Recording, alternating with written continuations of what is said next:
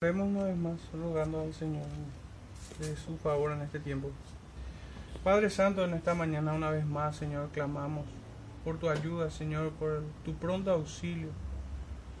En el tiempo, Señor, que hemos de predicar tu palabra, te rogamos, Señor, que mis palabras sean conformes a las tuyas, Señor, en este tiempo y aplicadas en fe al corazón de cada hijo tuyo, Señor, en este lugar. Te rogamos, Señor, que bendigas a tu pueblo con entendimiento, con el conocimiento de tu verdad, Padre, de esta verdad que salva y santifica. En el nombre de nuestro Salvador Jesucristo te rogamos esto. Amén.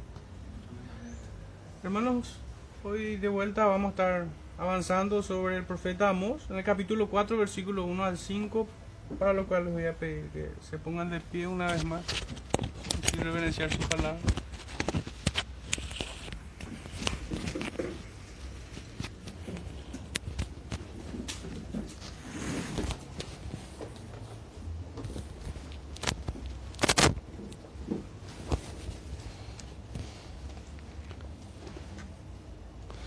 Dice en el libro del profeta Amós, capítulo 4, verso 1 al 5. Oíd estas palabras, vacas de Basán, que estáis en el monte de Samaria, que oprimís a los pobres y quebrantáis a los menesterosos, que decís a vuestros señores, traed y beberemos. Jehová el Señor juró por su santidad, he aquí viene sobre vosotros días, sobre vosotras días en que os llevarán con ganchos, y a vuestros descendientes con anzuelos de pescador y saldréis por las brechas una tras otras, y seréis echadas del palacio, dice Jehová. Id a Betel y prevaricad, aumentad en Gilgal la rebelión, y traed de mañana vuestros sacrificios y vuestros diezmos cada tres días. Y ofreced sacrificio de alabanza con pan leudado, y proclamad, publicad ofrendas voluntarias, pues que así lo queréis, hijos de Israel, dice Jehová el Señor.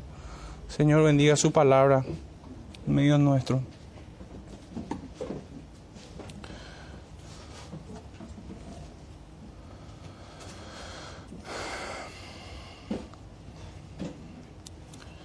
Bueno, este, este, esta porción del profeta Amós también presenta ciertas dificultades para su recta interpretación que vamos a tener que ir avanzando por partes, versículo tras versículo.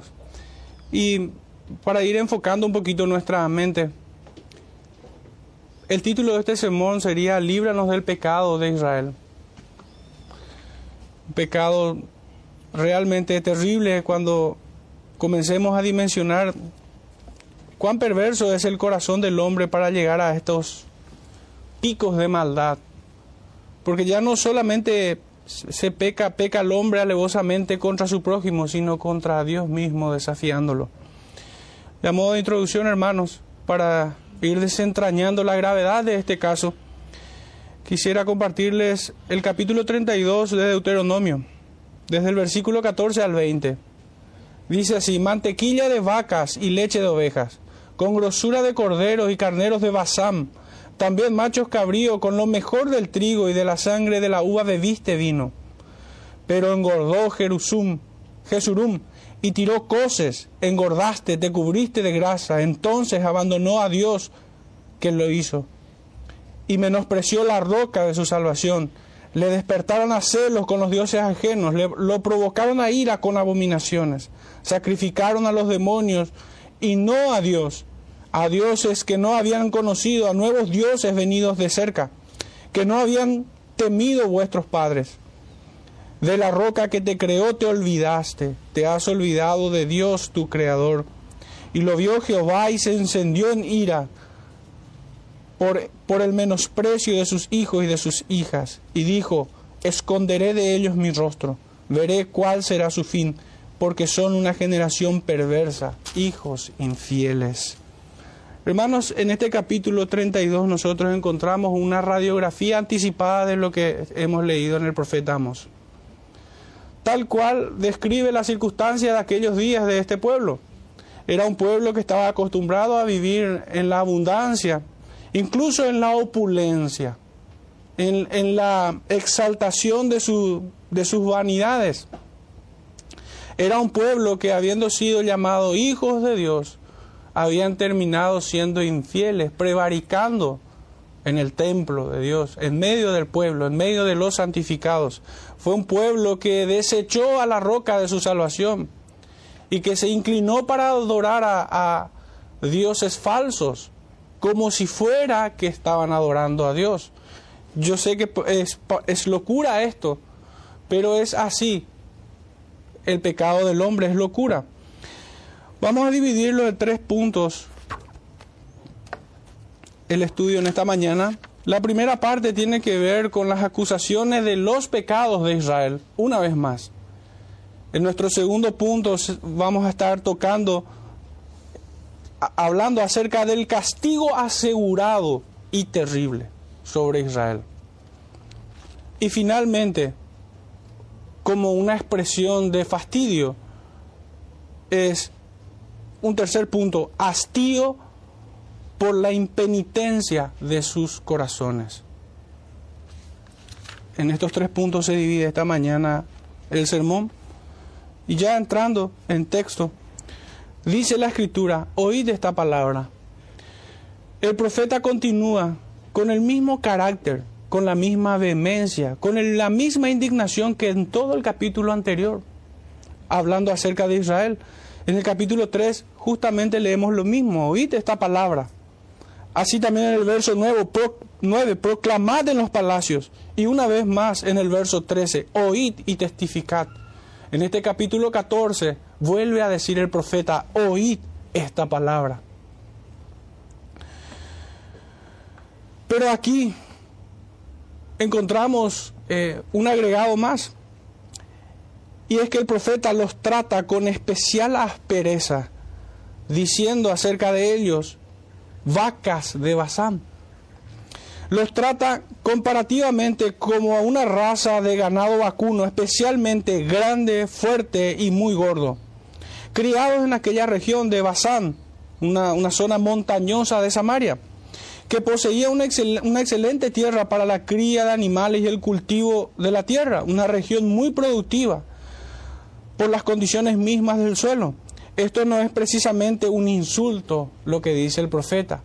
Si bien, obviamente, eh, sería natural que ellos lo reciban como un insulto cuando el profeta le dice, oíd esta palabra, vacas de Basán. Pero en realidad, hermano, es una descripción de aquella élite privilegiada, de sus gobernantes y hombres poderosos. Los describe ciertamente como como aquellas vacas que eran vacas enormes, fuertes y muy bien alimentadas. El profeta apunta no solamente a hombres, sino también a mujeres que vivían en la abundancia de lujos y toda clase de excesos sin límite, que desarrollaron una conducta lasciva y rebelde no temían afrentar a los pobres avanzando sobre sus propiedades y sobre ellos mismos si fuera necesario, por medio de abusos y atropellos, con tal de aumentar sus recursos y así sostener sus impúdicas vidas. la, la descripción como estos animales es tan precisa que sin compasión ni ningún afecto natural, sino que empujados por sus bajos instintos y despiadados apetitos avanzaron desplazando y si no se salían aplastando a quienes estaban delante de sus caminos, cual vacas de Bazán. El profeta está hablando de algo que él conocía muy bien. Debemos recordar que él era un hombre de campo y conocía la conducta de los animales.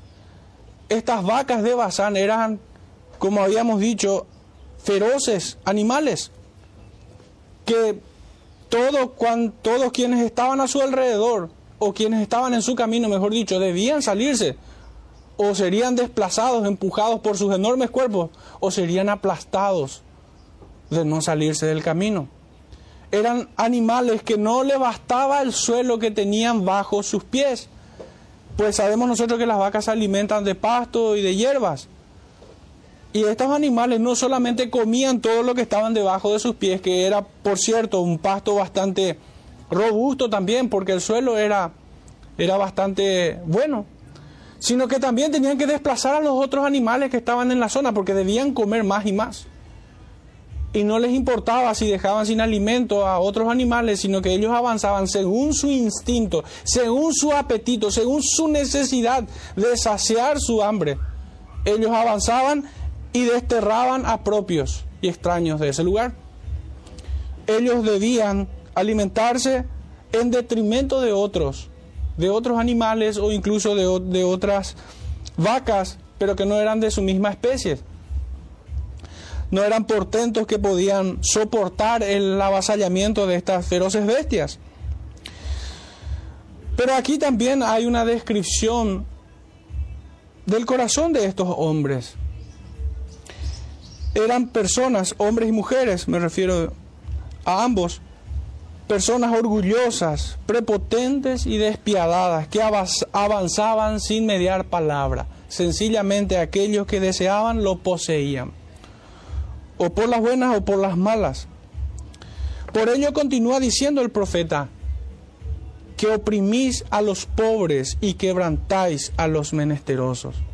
Oíd esta palabra, vacas de Bazán, que oprimís a los pobres y quebrantáis a los necesitados, podemos decirlo también, que es un equivalente de esta palabra menesteroso.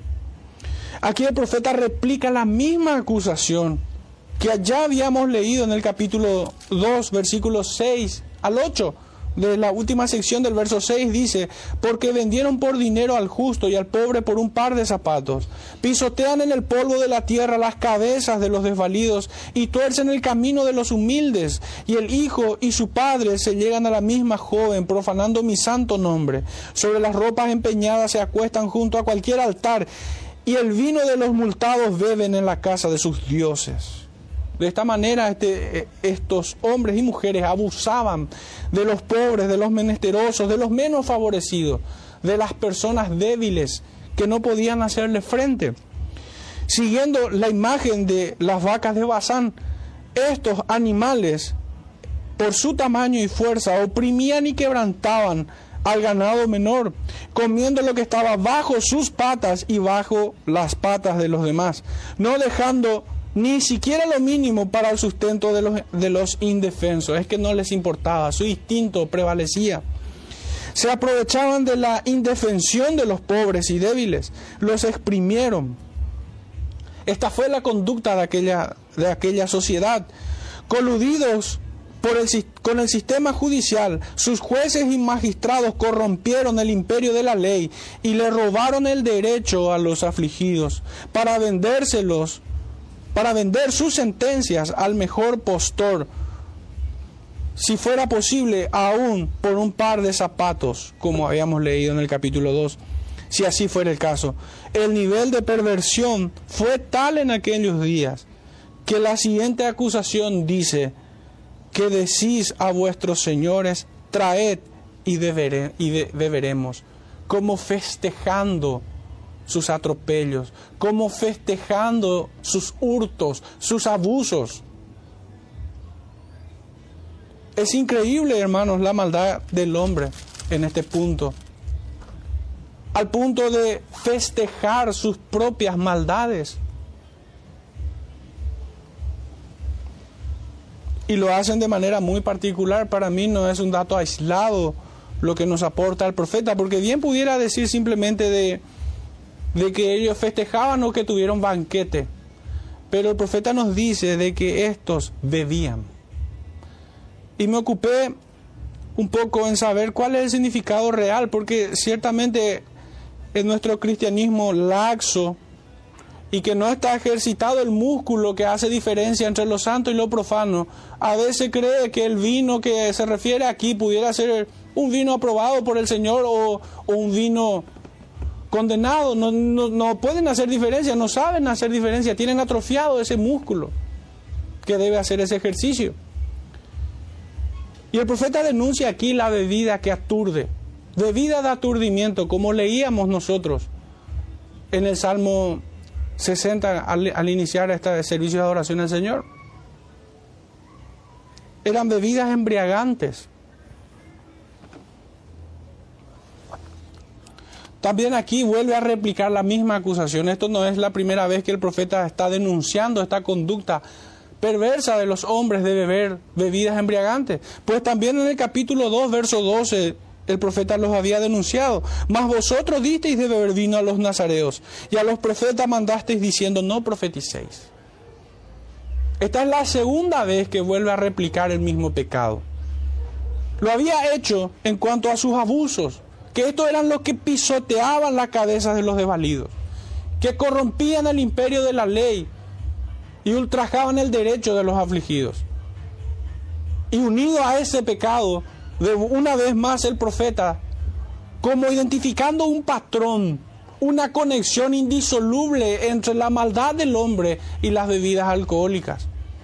Recordemos también al profeta Joel, que lo conecta a las bebidas alcohólicas con vender a sus propios niños y niñas. En Joel capítulo 3, verso 3 tenemos esto. Y echaron suerte sobre mi pueblo y dieron los niños por una ramera y vendieron las niñas por vino para beber. Hermanos, yo no sé, haciendo como una nota al margen, cómo un cristiano sensato pudiera aprobar las bebidas alcohólicas. Es impensado esto. Verdaderamente yo me cuestiono si verdaderamente el Espíritu de Cristo les guía. Porque no solamente este documento santo que tenemos en nuestras manos, esta verdad incuestionable, inalterable, que nunca pasará, tiene por evidencia, sino que también la vida misma. El conocimiento de, de la historia de la humanidad nos habla de los pecados asociados, de las desgracias que acarrean las bebidas alcohólicas. Por tanto, es impensado, yo no entiendo cómo un cristiano sensato pudiera aprobar las bebidas alcohólicas. Está bien que lo aprueben los impíos, los profanos, los que no tienen en cuenta a Dios, los que andan como locos, pero el cristiano, hermanos, habiendo tanta evidencia en las escrituras y tantos ejemplos en la vida cotidiana, desde los inicios de la, creación encontramos esto. Encontramos desgracia cuando, cuando Noé bebió, cuando Lot bebió. Encontramos infinidad de proverbios que nos hablan acerca de esto. El testimonio de los profetas.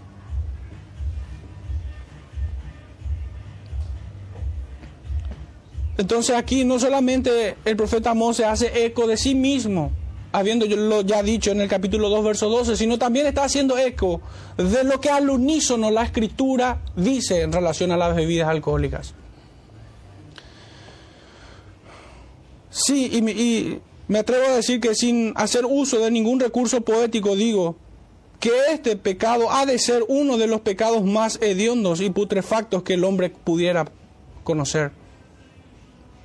Y ciertamente el alcohólico al día siguiente o el bebedor cumple esta regla. Su pecado testifica en su propio cuerpo, pues es un ser hediondo por el alcohol. Al igual que los hombres poderosos, sus mujeres, acostumbrados a, vivir, acostumbradas a vivir en lujos y excesos, ni reprimir ninguno de sus apetitos carnales, y menos aún su instinto insaciable, alentaban a sus maridos a corromperse al límite con bebidas alcohólicas. Es, es, el elemento que desinhibe por completo al hombre.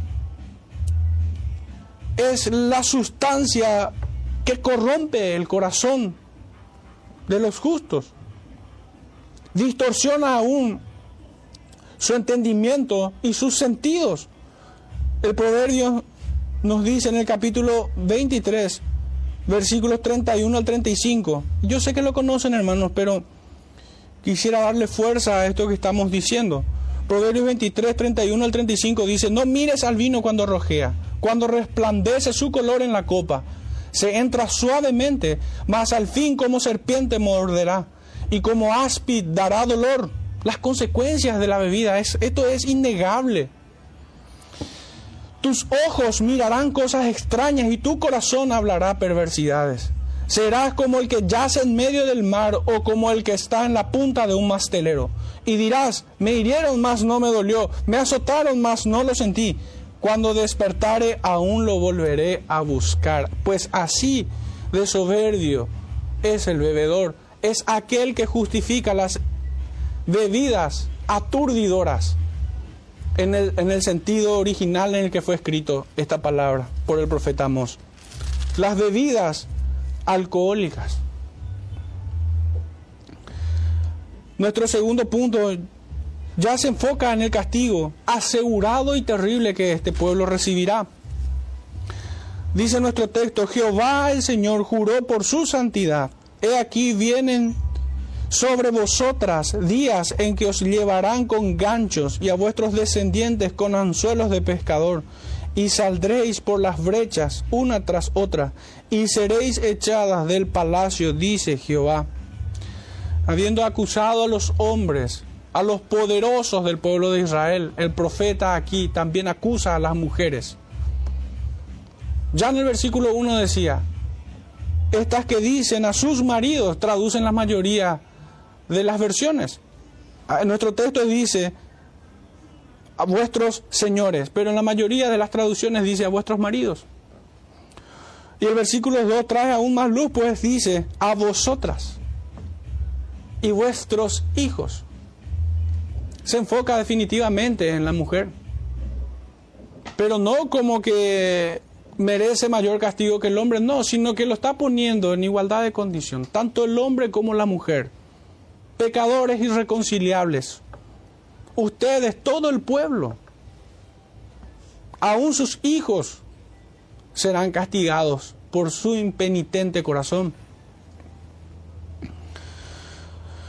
Al igual que el capítulo anterior, el profeta vuelve a comunicar la sentencia divina por medio de una imagen terrible.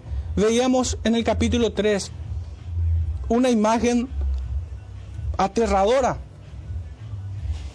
¿Rugirá el león en la selva sin haber presa? ¿Dará leoncillo su rugido desde su guarida sin, si no apresare? Una imagen terrible. Aquello fue una imagen sobre la tierra, donde serían cazados por una poderosa bestia, el león.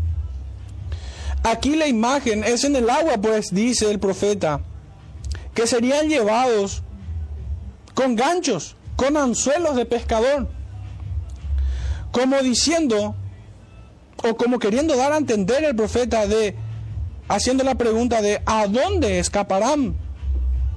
Si en la tierra o en el agua serán casados. ¿Qué oportunidad tendrá el impío y el pecador de escapar del juicio de Dios? No hay lugar a donde ir. Serán atrapados y aquí por una bestia aún más mortífera, el hombre mismo. Pues Dios enviaría a un pueblo enemigo a cazar al pueblo de Israel. Dios nos hizo un poco menor que los ángeles. Sin embargo, el pecado nos ha convertido en algo peor que un demonio. Tal como un pez es ensartado en su boca por un afilado anzuelo, así serán quitados los poderosos de sus fuertes y palacios. Tanto aquella generación como la siguiente sufrirán el mismo trato. El profeta sigue diciendo, saldréis por las brechas. Serán sacados entre los muros destruidos de sus dominios. Esta es la imagen de su humillante derrota a manos de sus enemigos, entregados por Dios mismo, por el designio de Dios. Dios se había apartado. El Salmo 60 que hemos leído al comienzo, hermanos, describe perfectamente el resultado inequívoco de aquellos quienes se apartan de Dios y son cazados por sus enemigos. Solamente aquellos quienes invocan su nombre en arrepentimiento y ruegan su protección serán salvados. Estos serán arrastrados como presa, cual roedores atrapados en las poderosas garras de un águila, poderoso cazador. El profeta sigue diciendo, vosotros y vuestros descendientes, vosotras y vuestros descendientes, nos comunica cuán inmensamente habían provocado el furor de Jehová. Aquí tenemos una serie de juicios sucesivos para extirparlo definitivamente y por completo. Totalmente, me corrijo, tontamente, no creyeron a sus profetas este no sería el primero ni el último profeta en ser desechado por un pueblo impenitente. Pero la pregunta que subyace en esta historia es, ¿cómo no ha de temer el hombre a Dios, conociendo que es poderoso para sacar al leviatán con anzuelo y así a todo hombre? Pudiéramos encontrar nosotros esta verdad en el libro de, de Job, capítulo 42. Versículo 1 y 2 dice, respondió Job a Jehová y dijo, yo conozco que todo lo puedes. No, me copié mal. Isaías. Copié mal mi concordancia. Isaías 37, 29. Dice, porque contra mí te airaste y tu arrogancia ha subido a mis oídos. Pondré pues mi garfio en tu nariz y mi freno en tus labios y te haré volver por el camino por donde viniste. Algunos inútilmente pensaron en escapar, pero serán atrapados como ganado gordo en el, para el día del matadero. Yo me preguntaba, ¿y cómo es que este pueblo, creyendo adorar a Dios, suplicaría en oración su protección cuando es Él quien azota el látigo sobre sus espaldas después de haberlo desafiado? Muchas veces, hermanos, la iglesia pudiera estar en esta condición, que desafiando su palabra, desafiando su voluntad, ora al Padre para ser librado de su propio látigo pero el hombre en su necedad ni siquiera se da cuenta que es el látigo de Dios el que tiene en su espalda. Y que las desgracias que se agolpan contra su puerta no es una prueba, sino más bien un castigo, una disciplina. El hombre debe discernir su tiempo y solamente lo puede hacer confrontado con la palabra de Dios revisar sus sendas, revisar su camino, revisar su corazón ante Dios. De esta manera oraba el salmista. Escudriña mi corazón. Este pueblo fue aún más allá de esto. ¿Dónde se esconderán? ¿En sus palacios de invierno y de verano? Ni el mismo rey escapó al juicio de Dios, ni el mismo rey de Israel. Cuando leemos que fue alcanzado por una flecha lanzada a la aventura. Y esta sentencia está sellada por el más alto juramento que podamos oír, pues el profeta nos dice, Jehová el Señor juró por su santidad. Dos cosas que tengo que decir al respecto. La primera de ellas encontramos en Hebreos 6, capítulo 6, verso 13 donde dice, porque cuando Dios hizo la promesa a Abraham, no pudiendo jurar por otro mayor, juró por sí mismo. Y ya en el capítulo 10, versículos 30 y 31, nos da el contexto en el cual jura el Señor. Pues dice, pues conocemos al que dijo, mía es la venganza, yo daré el pago, dice el Señor. Y otra vez el Señor juzgará a su pueblo. Horrenda cosa es caer en manos del Dios vivo. Este es el contexto, este es el carácter con el que escuchamos al profeta y conocemos a este Dios que jura por sí mismo. Lo habían provocado hasta el hartazgo, hasta la saciedad. El Señor Dios ha jurado por sí mismo, por su gloriosa perfección divina, su santidad. Su juicio será derramado para su gloria. Sus enemigos conocerán de su justicia y de su poder. y en su furor tendrán su justa retribución. Esto es tan cierto como que Dios es santo. Así es la condenación del impío, pues lo que siembran iniquidad segarán condenación. Ya entrando en nuestro tercer y último punto, hermanos. Como un pequeño subtítulo, hastío de, la impenitencia de sus corazones.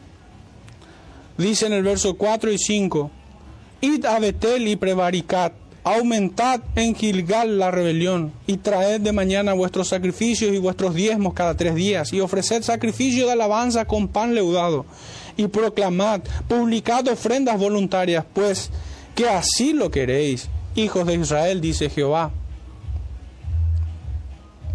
Id a Betel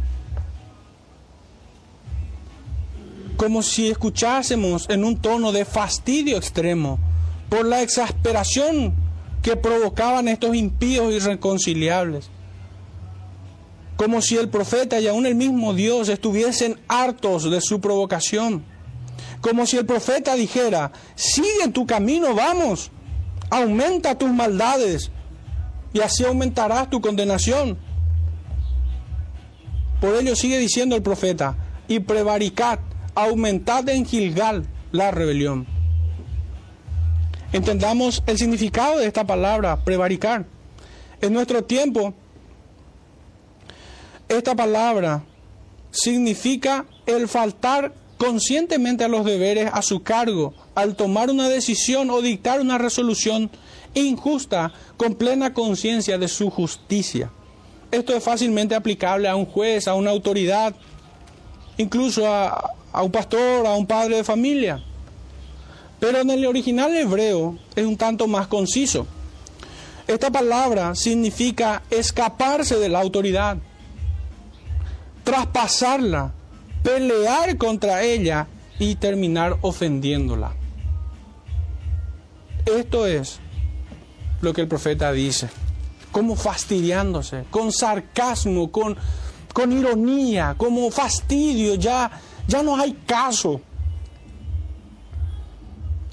No hay forma de hacerte cambiar de parecer. Es imposible que razones siquiera. De esta manera, el profeta le dice, id a Betel y prevaricad. Es como si a un suicida le damos el arma con el cual quitarse la vida o le decimos dónde encontrarla pero ya de fastidio. No hay solución contigo. Tanto y tanto y tanto estás neciamente que ya estoy harto de tu maldad. Es en este tono sarcástico, irónico y de fastidio por la exasperación que este pueblo provocaba tanto en el profeta como en el mismo Dios.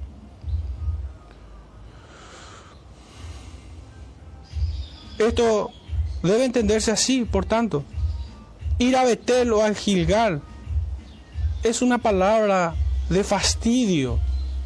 Vayan allí. Principal, estos eran los principales santuarios de Israel, Betel y Gilgal, para su idolatría y su sincretismo religioso, pues no querían purificarse, sino que mezclaban su adoración a Dios con los dioses falsos. De hecho decían adorar a Jehová, pero en realidad estaban ofreciendo sacrificios a sus ídolos paganos. Sirviendo a sus ídolos, pretendían adorar al Dios verdadero. Al punto, hermanos, que copiaron el servicio debido a Dios para ofrecerle a sus dioses falsos. Ellos traían sacrificios de alabanza y ofrendas voluntarias, nos, nos describe el profeta. Su adoración fue inventiva, los fascinaba y les encantaba. Por eso el profeta dice, pues así lo queréis. En otras traducciones dice, pues así lo amáis. Así te gusta provocar al Señor.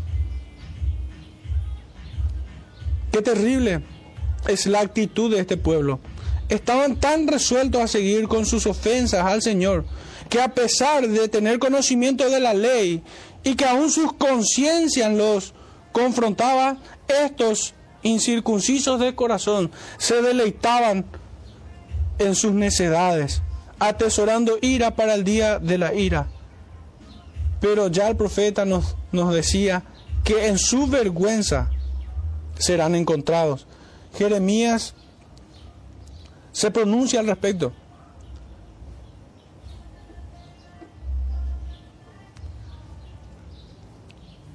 Jeremías capítulo 48, verso 13 nos dice, y se avergonzará Moab de Quemos, como la casa de Israel se avergonzó de Betel, su confianza. Estos hombres cifraban su confianza, su seguridad, su esperanza en su idolatría, en Betel y en Gilgal. Ellos creían tener derecho de ser protegidos por Dios, de ser guardados, pero los que más tarde se darían cuenta que sería el mismo Dios indignado quien los azotaría. esta frase de, pues así lo queréis, me suena un poco a, las palabras de Cristo cuando les dice a Judas, ve y haz lo que tienes que hacer. El Señor no le estaba alentando a pecar como tampoco el profeta aquí lo hace, sino que más bien lo avergüenza su pecado, expone la maldad en su cara, pero ni esto hace que se escandalicen. Ni esto hace que revean sus pasos. Algunos hipócritas creen que en su adoración pagana, que, que, perdón, que en su adoración pagan a Dios una restitución por sus pecados, al modo de una compensación, como si el venir a adorar a Dios paga el precio de nuestros pecados. Así piensan los hipócritas, que porque y así lo leemos incluso en, las palabras de Cristo cuando dice, pero Señor, ¿cuándo no hemos hecho esto y aquello? En tu nombre hemos hecho. Y ciertamente el Señor les dice, no todo el que me dice Señor, Señor entrará en el reino de los cielos. Los hipócritas tienen este comportamiento de entender que su servicio a Dios es la compensación por sus pecados. Como si la sangre de machos cabríos y sus ofrendas de pan pudiera satisfacer la ira de Dios, pudiera reconciliarlos, cuando el Señor mismo dice de que nunca la sangre de, de los toros ni de los machos cabríos limpió los pecados de alguno, solamente la sangre de Cristo fue propicio al pecador. Pero existe una raza aún peor que las de estos hipócritas, y es la de estos hombres de Samaria. En Jerusalén pecaban al modo que he descrito recientemente. Pero en Samaria, estos eran aún peores porque ellos pretendían adorar a Dios de forma profana, pervertida y degenerada, construyéndose ellos mismos su propio santuario y aún estableciendo su, su propia orden sacerdotal. Estos sinceramente eran blasfemos, intratables, era ya imposible de exhortarles. No hacía mella en ellos, no, no había ya caso para con estos hombres.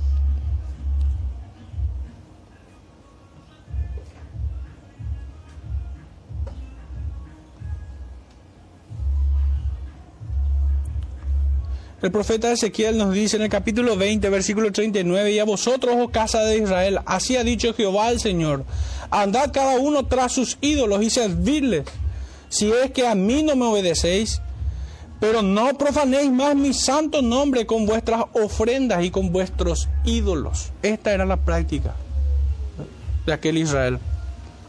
Fueron más allá de los hipócritas pues los hipócritas mantenían la forma de la adoración de vida al Señor. Pero era simplemente un acto externo, no del corazón. Así practica el hipócrita su religión. Es como si alguien viniera a los cultos religiosamente cada domingo ora, canta, escucha el sermón y aún toma apuntes del sermón. Canta al Señor, paga sus diezmos al Señor. Pero es nada más que eso, cuestiones externas. Y el corazón nunca está involucrado verdaderamente en su adoración. Pero estos de Samaria habían ido más allá, habían rebosado la paciencia del Señor. Estos habían traído la adoración pagana como adoración al Dios Santo. Lo habían provocado en Betel y en Gilgal. Habían construido algo que el Señor no había mandado. Y habían impuesto al modo que Jezabel su propia orden sacerdotal. Estos, estos fueron realmente blasfemos, intratables. Se habían apartado de lo establecido por Dios y así se habían granjeado su juicio. ¿Cómo puede ser que ellos conociendo lo dicho en el Proverbio, capítulo 28, verso 9, de que si apartas el oído de la ley, aún tus oraciones son inmundas, dice? Pero ellos hicieron aún más que esto.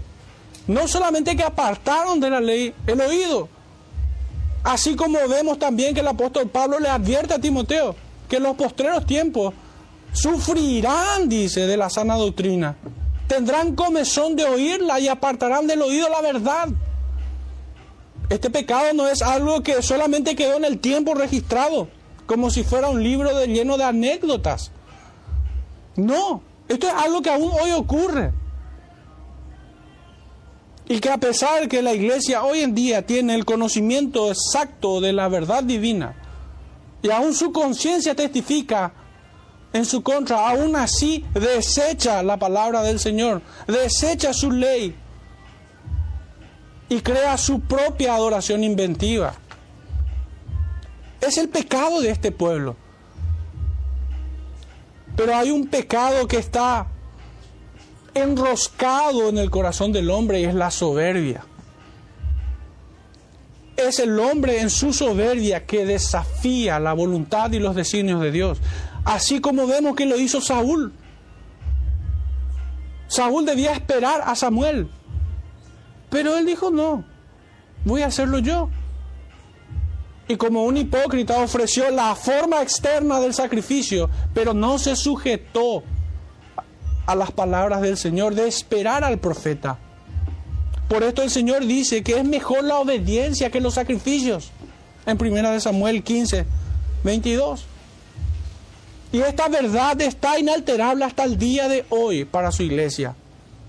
Es mejor la obediencia que los sacrificios. Así también en un contrasentido dice de que la rebeldía es como pecado de adivinación, de idolatría, como un contraste. Fíjense hermanos, la obediencia es mejor que los sacrificios, pero la rebeldía es como pecado de idolatría, dice el Señor. Así este pueblo comenzó a desviarse. Y aún más, la raza humana de esta manera se desvió de la palabra del Señor. Pues Adán y Eva, conociendo la palabra del Señor, creyeron tener una opinión no solamente igual a la de Dios, sino que superior a ella, porque en la práctica finalmente terminaron haciendo su propia voluntad. Ellos no debían comer de un árbol, y lo sabían. Y a pesar de ello, lo hicieron. Es el pecado de soberbia incubado, enroscado en el corazón del hombre, que lo llevó a desobedecer la palabra del Señor y así granjearse juicio. Ciertamente nosotros vemos en ese mismo Edén la única forma de ser reconciliados para con Dios y es Cristo mismo, la simiente, la simiente de Abraham en la promesa nosotros somos contados como descendientes, dice el apóstol.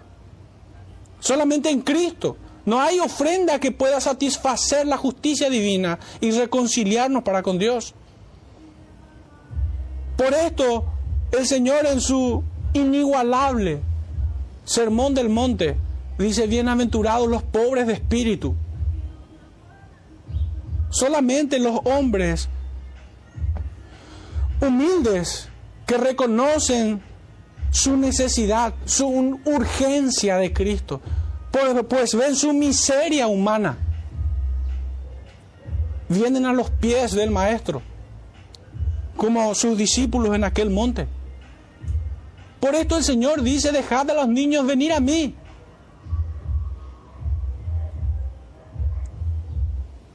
Como un niño se presenta el hombre delante de su Creador, delante de Cristo. Hermanos, hay mucho que meditar en torno a esto. El contexto de esta Israel es un contexto de abundancia.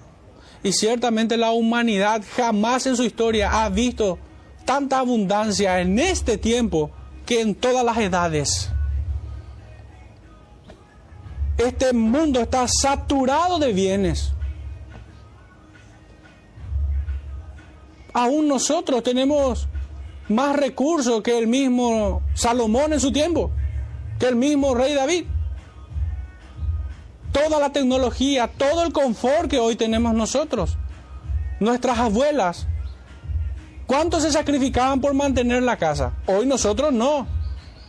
Hoy prácticamente hay una máquina para cada actividad de la casa. Antes los hombres tenían que arar la tierra, tenían que recorrer grandes distancias. Hoy esto está totalmente salvado con la tecnología. Hoy tenemos vehículos, tenemos toda clase de aparatos electrónicos que nos intercomunican con todo el mundo. En este punto de la historia de la humanidad hay más abundancia que en el resto de todas las edades. Y nuestra alma se ha amilanado en la ociosidad, en el ocio, en el despilfarro, llevándonos a una vida desordenada, inclinando nuestros corazones a pasiones desordenadas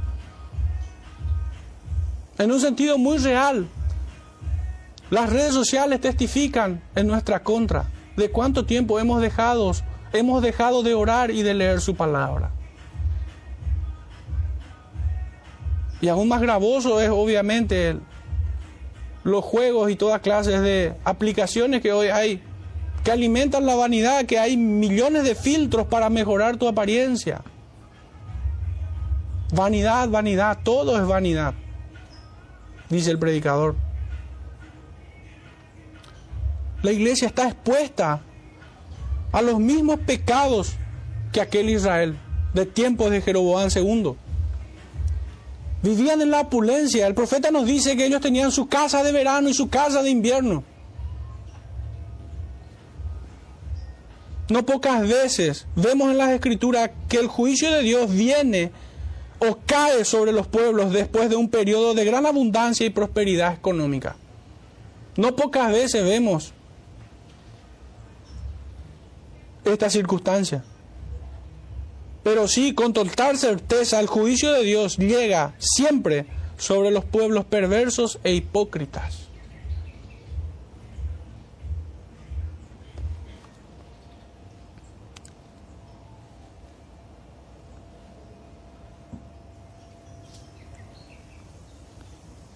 Deuteronomio 28, versículo 47 y 48 nos dice, por cuanto no serviste a Jehová tu Dios con alegría y con gozo de corazón, por la abundancia de todas las cosas, servirás por tanto a tus enemigos que, enviar, que enviaré Jehová que enviare Jehová contra ti, con hambre y con sed y con desnudez y con falta de todas las cosas, y él pondrá yugo de hierro sobre tu cuello hasta destruirte.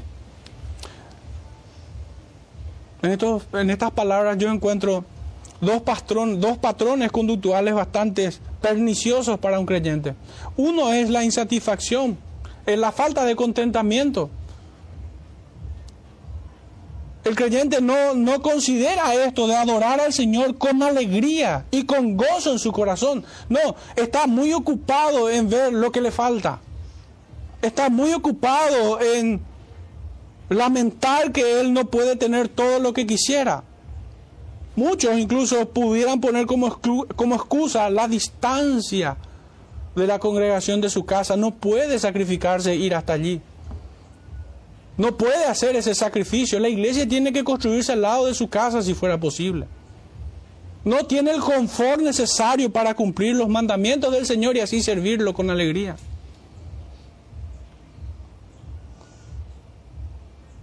Esa, esa es una conducta bastante perniciosa, destructiva. Es pecado. Uno debiera examinarse si es que de alguna manera este pecado merodea nuestros pensamientos y nuestro corazón. Y debemos repelerlo con violencia, con fuerza. Es un pecado horrible. El no tener contentamiento en las bondades que el Señor nos da. La segunda conducta perniciosa que encuentro es la que vemos precisamente en este pueblo de Israel que teniéndolo todo en gran abundancia, conspiró en su contra. El hombre ya no posee bienes materiales, sino que los bienes materiales lo poseen a él.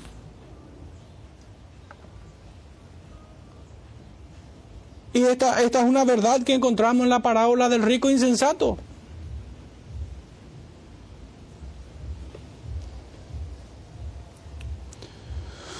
La soberbia del hombre desecha la palabra de Dios y toda compasión hacia el prójimo. Es un camino a la destrucción segura. Este fue el pecado de Samaria. Pero si lo digo así, no será tan chocante, tan, tan feo. Pero ahora les digo, hermanos, que el pecado de Samaria es el pecado de Sodoma. Nadie quiere compararse con Sodoma. Pero es el mismo pecado. Y el profeta Ezequiel nos lo dice. El profeta Ezequiel en el capítulo 16,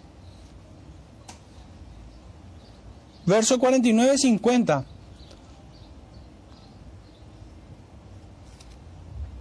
Dice, he aquí que esta fue la maldad de Sodoma, tu hermana, soberbia, saciada de pan y de abundancia, de ociosidad, ociosidad, tuvieron ella y sus hijas, y no fortaleció la mano del afligido y del menesteroso.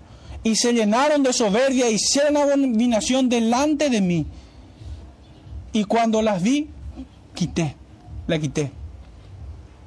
El profeta Ezequiel está acusando a Jerusalén de que ellos fueron incluso peor que Sodoma y su hermana Samaria.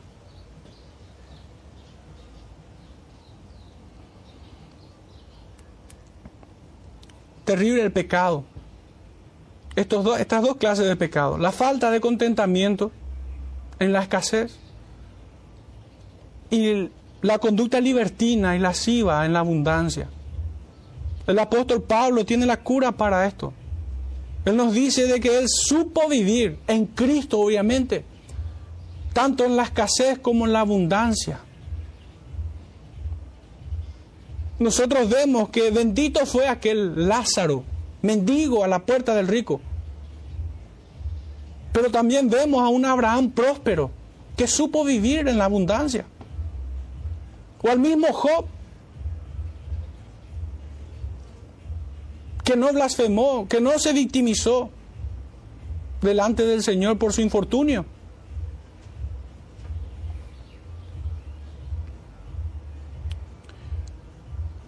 Este pecado de soberbia que nos lleva a estas dos conductas lo vimos en el Edén, en Babel y en Saúl. Puntualmente Babel y Saúl como ejemplo, una persona y aún un pueblo entero, aún los hombres. La soberbia les conduce a la idolatría y un pueblo idólatra alcanzará niveles inimaginables de maldad. Un pueblo idólatra alcanza límites inimaginables de maldad. Y así también un pueblo perverso siempre es un pueblo idólatra. Siempre es así. No existe pueblo perverso que no haya caído en la idolatría. Y, ambos pecados, ambos males, la idolatría y toda clase de perversión, se confabulan para destruir del todo al hombre.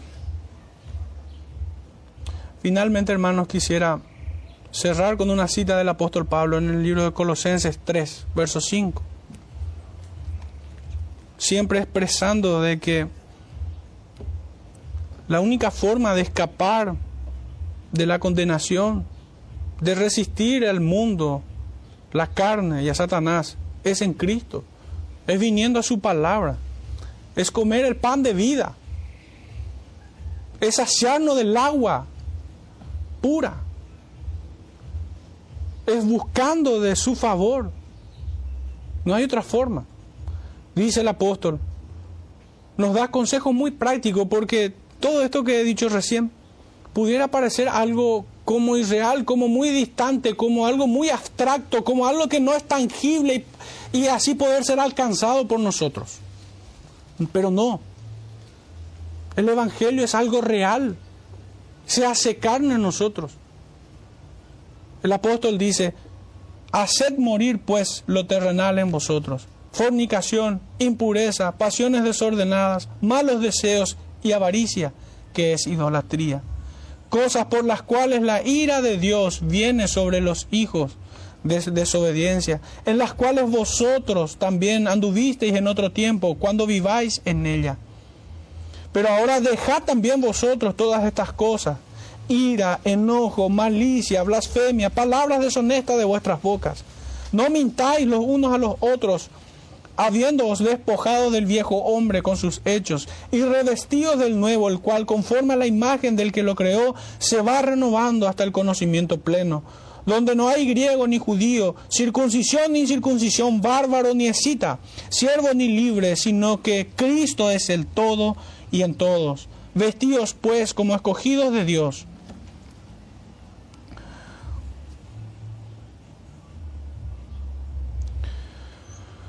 Hermanos, este es el consejo del apóstol.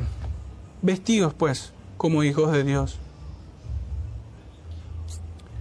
Que saliente tu corazón, hermanos, con, con esta puerta abierta que nunca nadie la podrá cerrar. Yo soy la puerta, dice el Señor. Y está abierta para ti y para todo aquel que viene a Él en arrepentimiento. Reconciliémonos con nuestro Señor, alentémonos en sus promesas, tomemos sus consejos, obedezcámoslo. Y el Señor va a bendecir su palabra a nosotros. El Señor hará cierto cada promesa. Cada promesa será cumplida en sus hijos. Que el Señor bendiga, hermanos, a cada uno de nosotros, a toda su iglesia en general. Cerremos entonces este tiempo con una oración. Padre Santo, te damos gracias, Señor, una vez más por tu bendita palabra. Te ruego, Padre, que suplas toda deficiencia, Señor, en la predicación. Y que cada uno de tus hijos, Señor, llegue al conocimiento verdadero de tu palabra. Señor, no nos deje en este tiempo. Hasta el día de Cristo te rogamos y en su nombre oramos. Amén.